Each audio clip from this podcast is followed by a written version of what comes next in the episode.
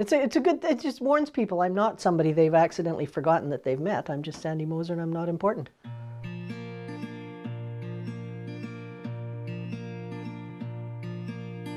You know, I think when I think about Sandy, she's kind of a person that crept up on me a little bit. Oh man, I would say Sandy Moser's full of gold. Sandy is a no nonsense, constant outpouring of love. This Sandy Moser lives rent free in my head. When I tell people about her, I say she's almost 80, but she doesn't act it.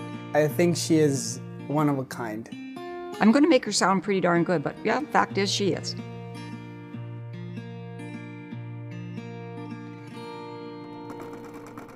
I'm no.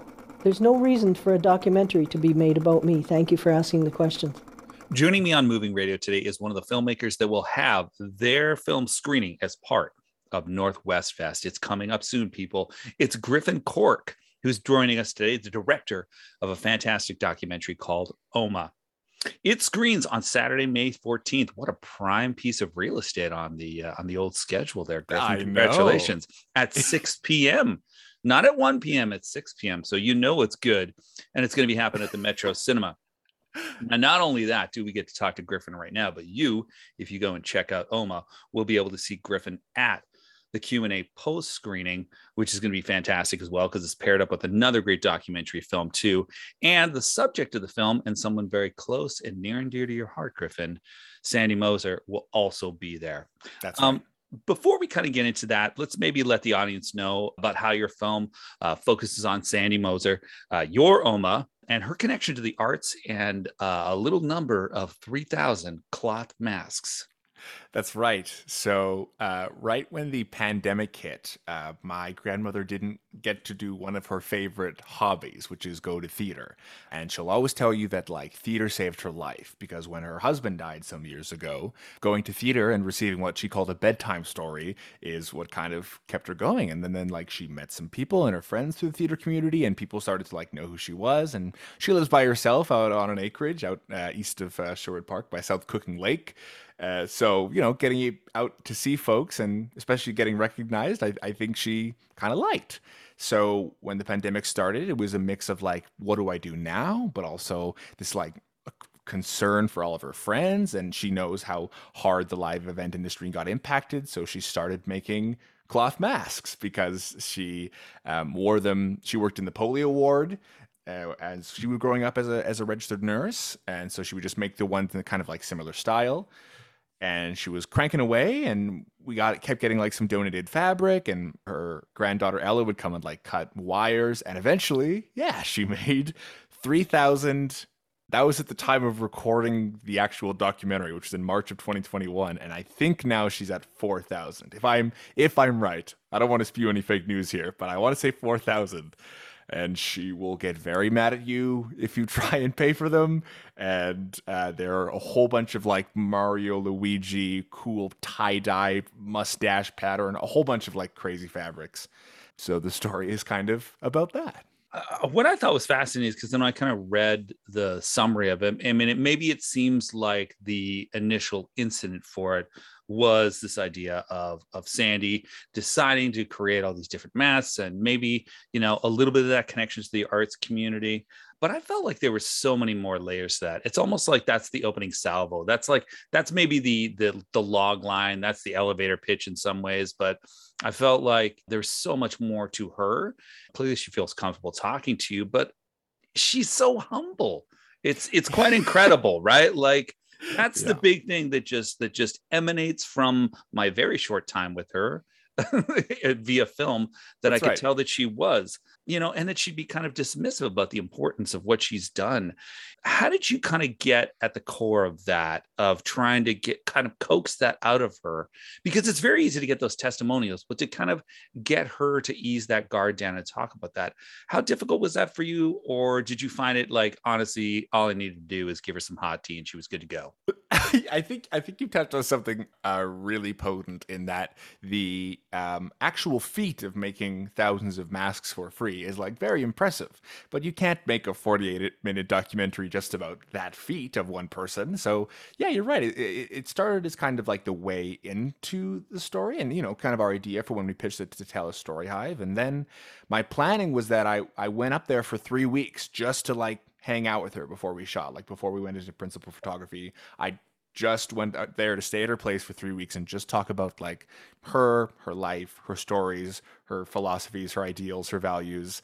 And through that, I kind of realized of like, oh man, my grandma has a really cool life. And like some stories I knew, or some she like told me more details of now that I'm older, and uh, and stuff like I don't know. As we started going through the, all the other interviewees, other than Sandy, like Luke Tellier, Mieko Ouchi, it was very clear that one, Sandy didn't want to talk about the feat because, as you said, I would say she's infuriatingly humble. Is that she doesn't want any kind of recognition, any kind of accolade, nothing. Which is what kind of spurred the documentary. As I went, no, people love you, and I'm going to show you why. Her favorite phrase is, "I'm Sandy Moser, and I'm not important." That's how she introduces herself to people, which is crazy but as you know, as you started talking to her, you realize that she doesn't really want to talk about the mask, so she'll just go on a story about her life or about the woodpeckers in her backyard. And then as you talk to the other folks, you realize that they'll talk about you know how lovely the mask is and that's great but mostly they want to talk about how much they love sandy or their first time meeting sandy or this amazing thing sandy did for them so it kind of turned into like almost a biopic in a weird way like just and you know there's some there's some commentary of like what the work landscape was for women as she was growing up. Uh, some thoughts of like the medical profession or like the anti-mask movement. Like there's some there's some stuff peppered in. But yeah, I like the idea of the the mask introduction being an opening salvo, and then you get to the real battle. Yeah, it's like that's maybe how you tricked her into being in it. So it's like, oh, we're just gonna talk about the masks. Totally. Right? Yeah. Totally. And then Yeah. you're like, you're like, oh, let's talk about some other stuff. for sure. and, and there was times when she would go, we would just kind of put a lav mic on her for maybe five days straight and then just leave it recording the whole time. That was my job during editing is to just go through the hours of audio footage we had. And we, but there was tactic involved with that, right? That we knew the first two days there would be a lot of like rehearsed answers, like stuff that I knew that was coming, stuff that I know that Sandy wanted to say, and also just the idea of having like the camera crew around with it, or still a small crew. Like it was just me, Morgan, and Melanie. Bless Morgan's technical knowledge that he can kind of just do everything. But yeah, the idea of like, let's not get into like the meat of stuff until she gets comfortable with like these three people, the camera pointing at her, the idea of the interview, which I think you can kind of tell throughout the documentary. If I'm remembering correctly, all of the interviews are in chronological order uh, that we actually took them in the documentary. So that last one, right at the end, in her recliner at nighttime, was the last night of us shooting, which you just feel there's a you can see it in even her positioning, right? Where she's a little bit more hands clamped, very nervous, like kind of staring me down suspiciously in the first interview. And then in the last one, she's like feet up, knitting, who cares? It's nighttime. Like she may as well have a joint in her lips, right? It's just like she's very chill now. Yeah, which is, uh, I think, also in its own nice little mini journey that you can see just her get more comfortable with the idea of us being there. We're speaking on Moving Radio today with Griffin Cork, the director of the film Oma. You can see it as part of Northwest Fest on Saturday, May 14th at 6 p.m. at the Metro Cinema, uh, where Griffin and Sandy and also many other people involved with the film will be in attendance to talk to you post screening. Clearly, being Sandy's grandson helped in you getting to open her up. And we talked about that a little bit. But how do you negotiate, I guess, that nature of, of being deeply humble? Like, did you feel like you already had clearly a connection, but a way that you knew. Did you know that every time talking about theater, because there's that moment where she's like talks about some of her favorite shows, to be like, oh, I got to stop or I'll keep going on, right? like, did you find you were like, you started to find these kind of subtle ways to unlock her? And then maybe when the camera shut down, she's like, I know what you did and I know what you're doing and you're very good at it, but uh, you won't get me next time. Like, did you find Yeah. those little tricks of how to kind of unlock her a little bit? I hope she, I, I'm sure she knows this. I hope she never hears this interview. She has to know this, but I'll, I'll reveal Yeah. it in case she doesn't. Is there were a few times where I told Morgan that at the start of this interview, I'm going to tell you to, st- I'm going to be like, okay, that's it. And I'm going to do some hand motion and you have to fake pressing, re- like press stop recording. We absolutely did that a few times. and I think by like the third or fourth time she was like picking up on it because like Morgan and I wouldn't move and we'd still be in kind of like quiet film mode or whatever. But there's there's there's a few tactics, right? Which I think any interview or any documentary filmmaker will know is that there is a lot of it was tough for me interviewing my own grandmother to not kind of active listen of like, haha, yeah, good because that, that ruins the whole take because they're just like some dude being like, woo, go grandma. There's definitely tactics for it as well. But yeah, I, I do know, especially from that three weeks prior, there were some subjects that I knew she would just kind of go machine gun on and we could kind of pick the, the creme de la creme that, from out of that. Yeah, I mean, you kind of referenced this idea of how when your grandfather passed away, that for her, this connection to theater, it was more about maybe comforting or trying to find a community. And so, I mean, for me, I kind of came up with this idea as I thought, like maybe that was something she needed. Like she could sit in the dark be disconnected almost from what's outside the four walls get lost in that story because it's unfolding in front of you uh, the you know the very real magic of it all uh, and get swept up in that and but at the same time i think unwittingly she unlocked a connection to this community right that she had yeah. never really had that although through you and your mother she kind of did talk to us a little bit about the importance of that connection and you know whatever the community may be but especially with theater a place that's been hit so hard in the last couple years and that's just starting to get back up on its feet it's a very people focused industry from the get go, right? It explores its resource is people, its export and its import is people and stories and human experience. Um, the thing that it delivers is like studying the stories and life experiences of a whole bunch of different people. So just as like as an industry from the get go, it's very people focused. And I also think that um, that transferred to the way that the pandemic hit the industry is everybody was immediately at the same time worried for themselves and then worried for everybody they love that do the same thing, right? And I bet you every industry and every career has a taste of that. But because it's so directly involved with like the connection of people, the only way that theater happens if people can connect with each other in a room for three weeks, rehearse it, then get it up there. I think it, it, it hit a lot harder for the live event industry. And I think in Sandy going to these plays and yeah, shutting off her brain for sure and getting lost in the story. But in, in, kind of the way that Mieko shared how she met Sandy is it was she was just someone that she noticed Kate coming to the same shows and maybe sharing the same reaction. So then it started off as just like little nods, like, oh, I see you here.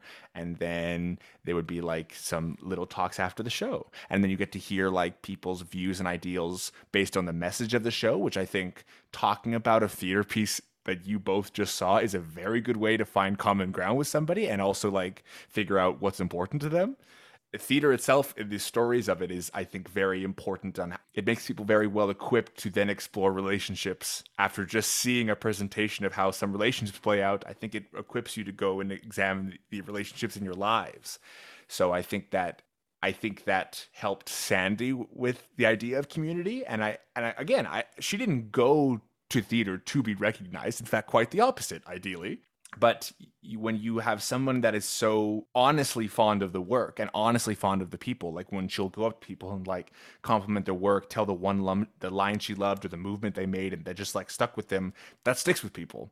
So then through that community is how she gets stuff like the donated fabric, or she would get um, told through someone through someone through someone that someone needed masks right? So I, she starts i think it starts to make you feel that you're you're not so alone especially out in your in your bush acreage out by south lake is it there's a there's a kind of pulsing community that's existing there without having to be interacting with them at all times. And I also think I will say that just because of her previous career, like as a registered nurse, there's the and for three kids, there's the inherent need to take care of people. It, and you, you can make arguments of that just like uh, from a matriarch standpoint, but I think just as also a nurse, I think it it really it really struck something with her. I think like at least what sticks out to me, and that's maybe just because I'm pretty predominantly born and raised here. I've kind of like had a, a bit of an outsider connection myself through the theater community as well. Hmm. Um, that I just feel like it it is incredibly tight knit, and I don't have as much of a context of living somewhere else and really experiencing it. But in the several people that I would meet that either went somewhere else or had lived somewhere else before they came here, they would talk about that of what the support is like and just how tight knit it is and, and how much support there is from the city and outside of it, of the community that comes out to see them, whether it's fringe or beyond the Citadel or even to all the incredible smaller companies. Talk to us a little bit about your feelings about that, the theater community in Edmonton and, and her role in that.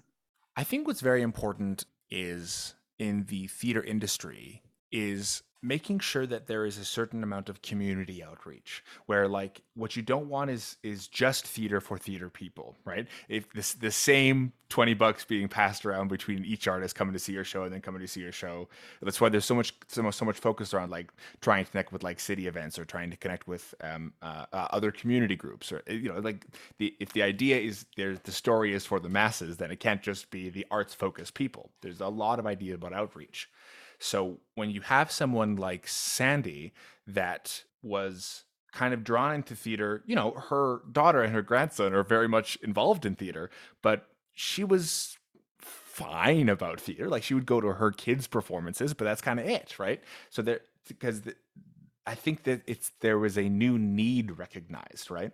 So to have someone like Sandy that is, that just comes into the community and falls in love with the community on her own, like just of like, wow, that Les Mis performance really got me, or like, wow, meeting Mieko or meeting Luke is like, that's something that I think reminds a lot of people of why they do that kind of work, right?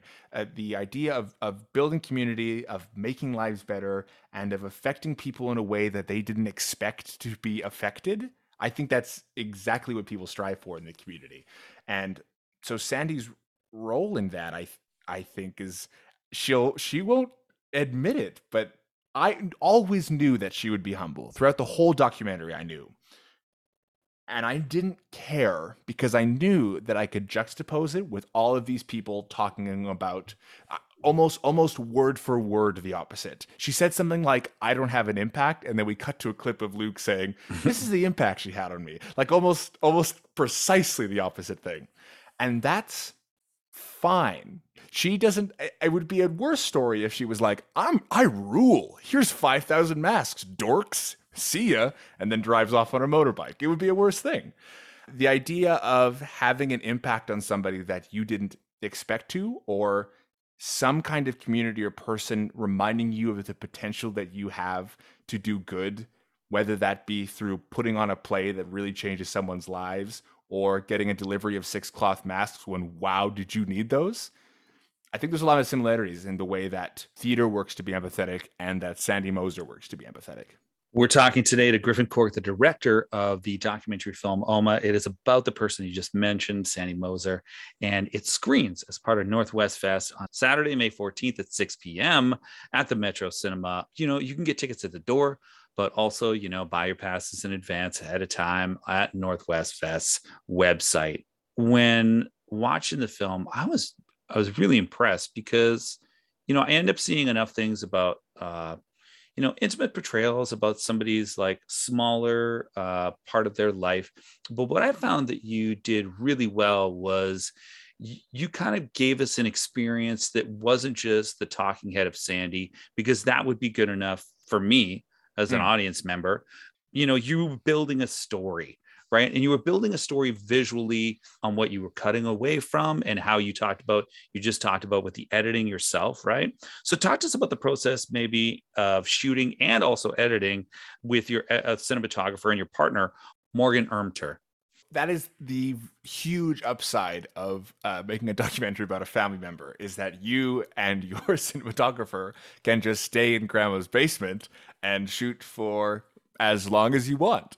So, as part of the kind of tactics to get Sandy very comfortable around the cameras, we did a lot of the establishing stuff like around the property and some of like my favorite decorations and stuff that I had already kind of planned that I was going to ask her about. on day one. So she kind of just saw us in the backyard running around getting these shots of the outside of the house or, or you know, her getting her mail or stuff like that. But which is just getting used to the atmosphere of it. The freedom to just be filming at grandma's house. And if you want, you can shoot for 12 hours. She'll, we usually do about one interview a day most like mostly for her, but also so that if she said something really cool, uh, we could run and go get a video of that thing afterwards. Like we had the time and freedom to to do that, and I, I kept it really collaborative between Morgan and Mel and myself. Um, it was never like just me asking the questions. It's like Morgan or Mel had an interesting thread that they thought could be good for the story. They kind of jumped in with it, which I love. And I'm also very fortunate because Morgan himself is also a director.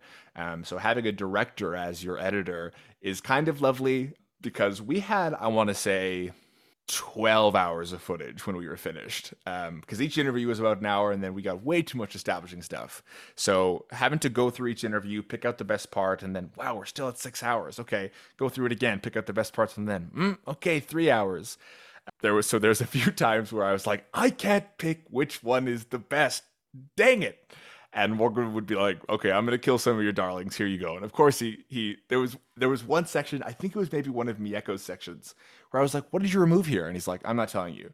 And I'm like, "Why?" He's like, "Because then you'll want to keep it." I go, "Ah, I know." like I, it's it, I learned a lot about a director editor relationship here. It's it's it's kind of one of my first larger forays into directing.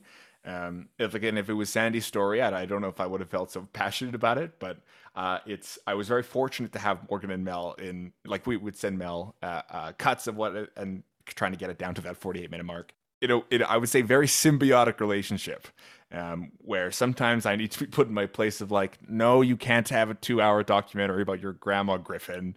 And then sometimes I'll go, nope, I, I need to fight for that part. We got to keep that clip in yeah, it's I, I we kept it very collaborative, which is the way that I like to I like to work. I mean, I thought in in watching it, uh, I kind of felt that love and affection in, in in every frame. So for me, I think it was completely perfect that you were not as objective as you could have been by being a complete outsider. Yeah. It's that it actually adds to it because you were able to shoot her and to frame things and to kind of give us a sense of her life beyond what she's just saying that really let us know who she was. And and it's all in those details. That's where the art's at. Totally. Which you get to really accentuate in the editing right? Like the mm-hmm. the matter of seconds or milliseconds from when you cut away from karen going i went to th- i went to theater school and i think she was fine with it.